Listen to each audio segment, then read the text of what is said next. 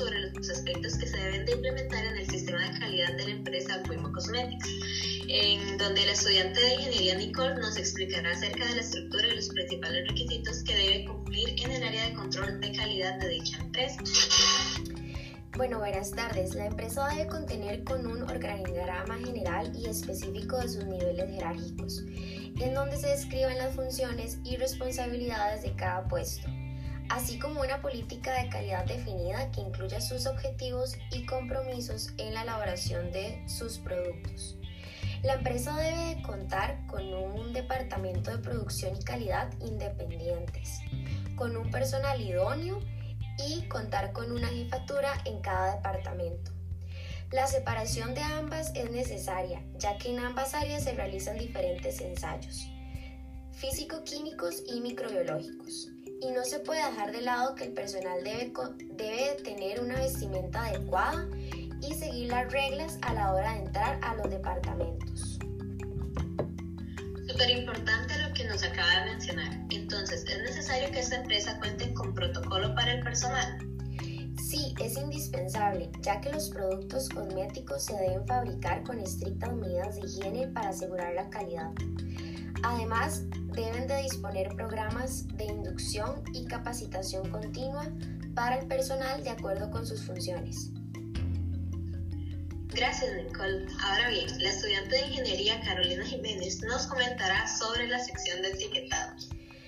Para empezar, Carolina, ¿qué es el etiquetado? Buenas tardes.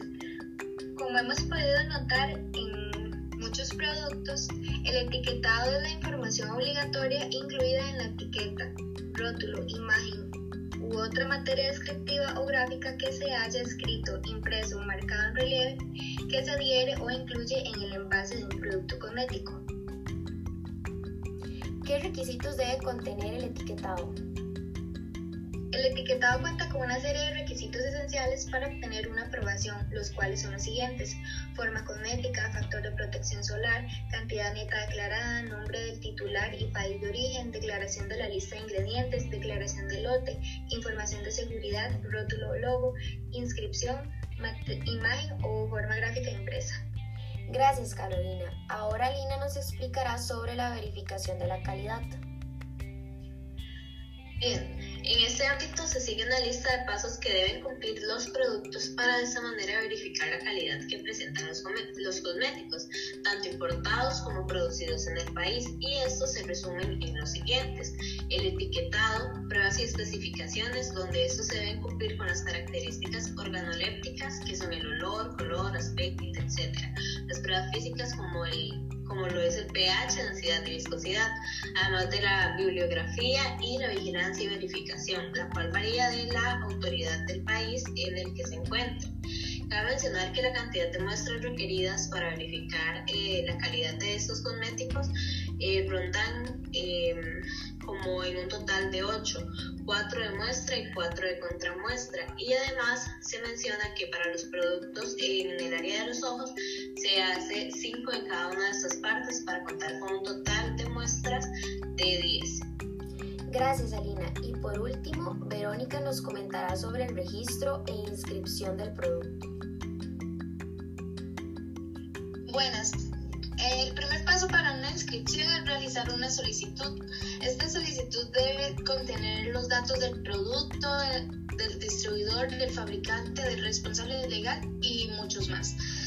Por otro lado, se debe presentar una certificación de una buena manufactura durante la elaboración del producto, respectivamente legalizado. Además, debe presentar la fórmula con las cantidades exactas de la sustancia a utilizar, selladas y firmadas por el fabricante de estas. Eh, además, especificaciones dadas por el laboratorio y por último, un comprobante de pago recibiendo el derecho a realizar dicho trámite. Esta solicitud puede llegar a ser negada Aparte, si desea realizar algún cambio, debe mostrar una solicitud diciendo cuáles son los cambios y las razones de estos. Eh, una inscripción de producto tiene una vigencia de 5 años, la cual después debe realizarse una renovación antes de su fecha de vencimiento. Gracias. Bueno, esto es todo por el podcast de hoy. Gracias por escucharnos.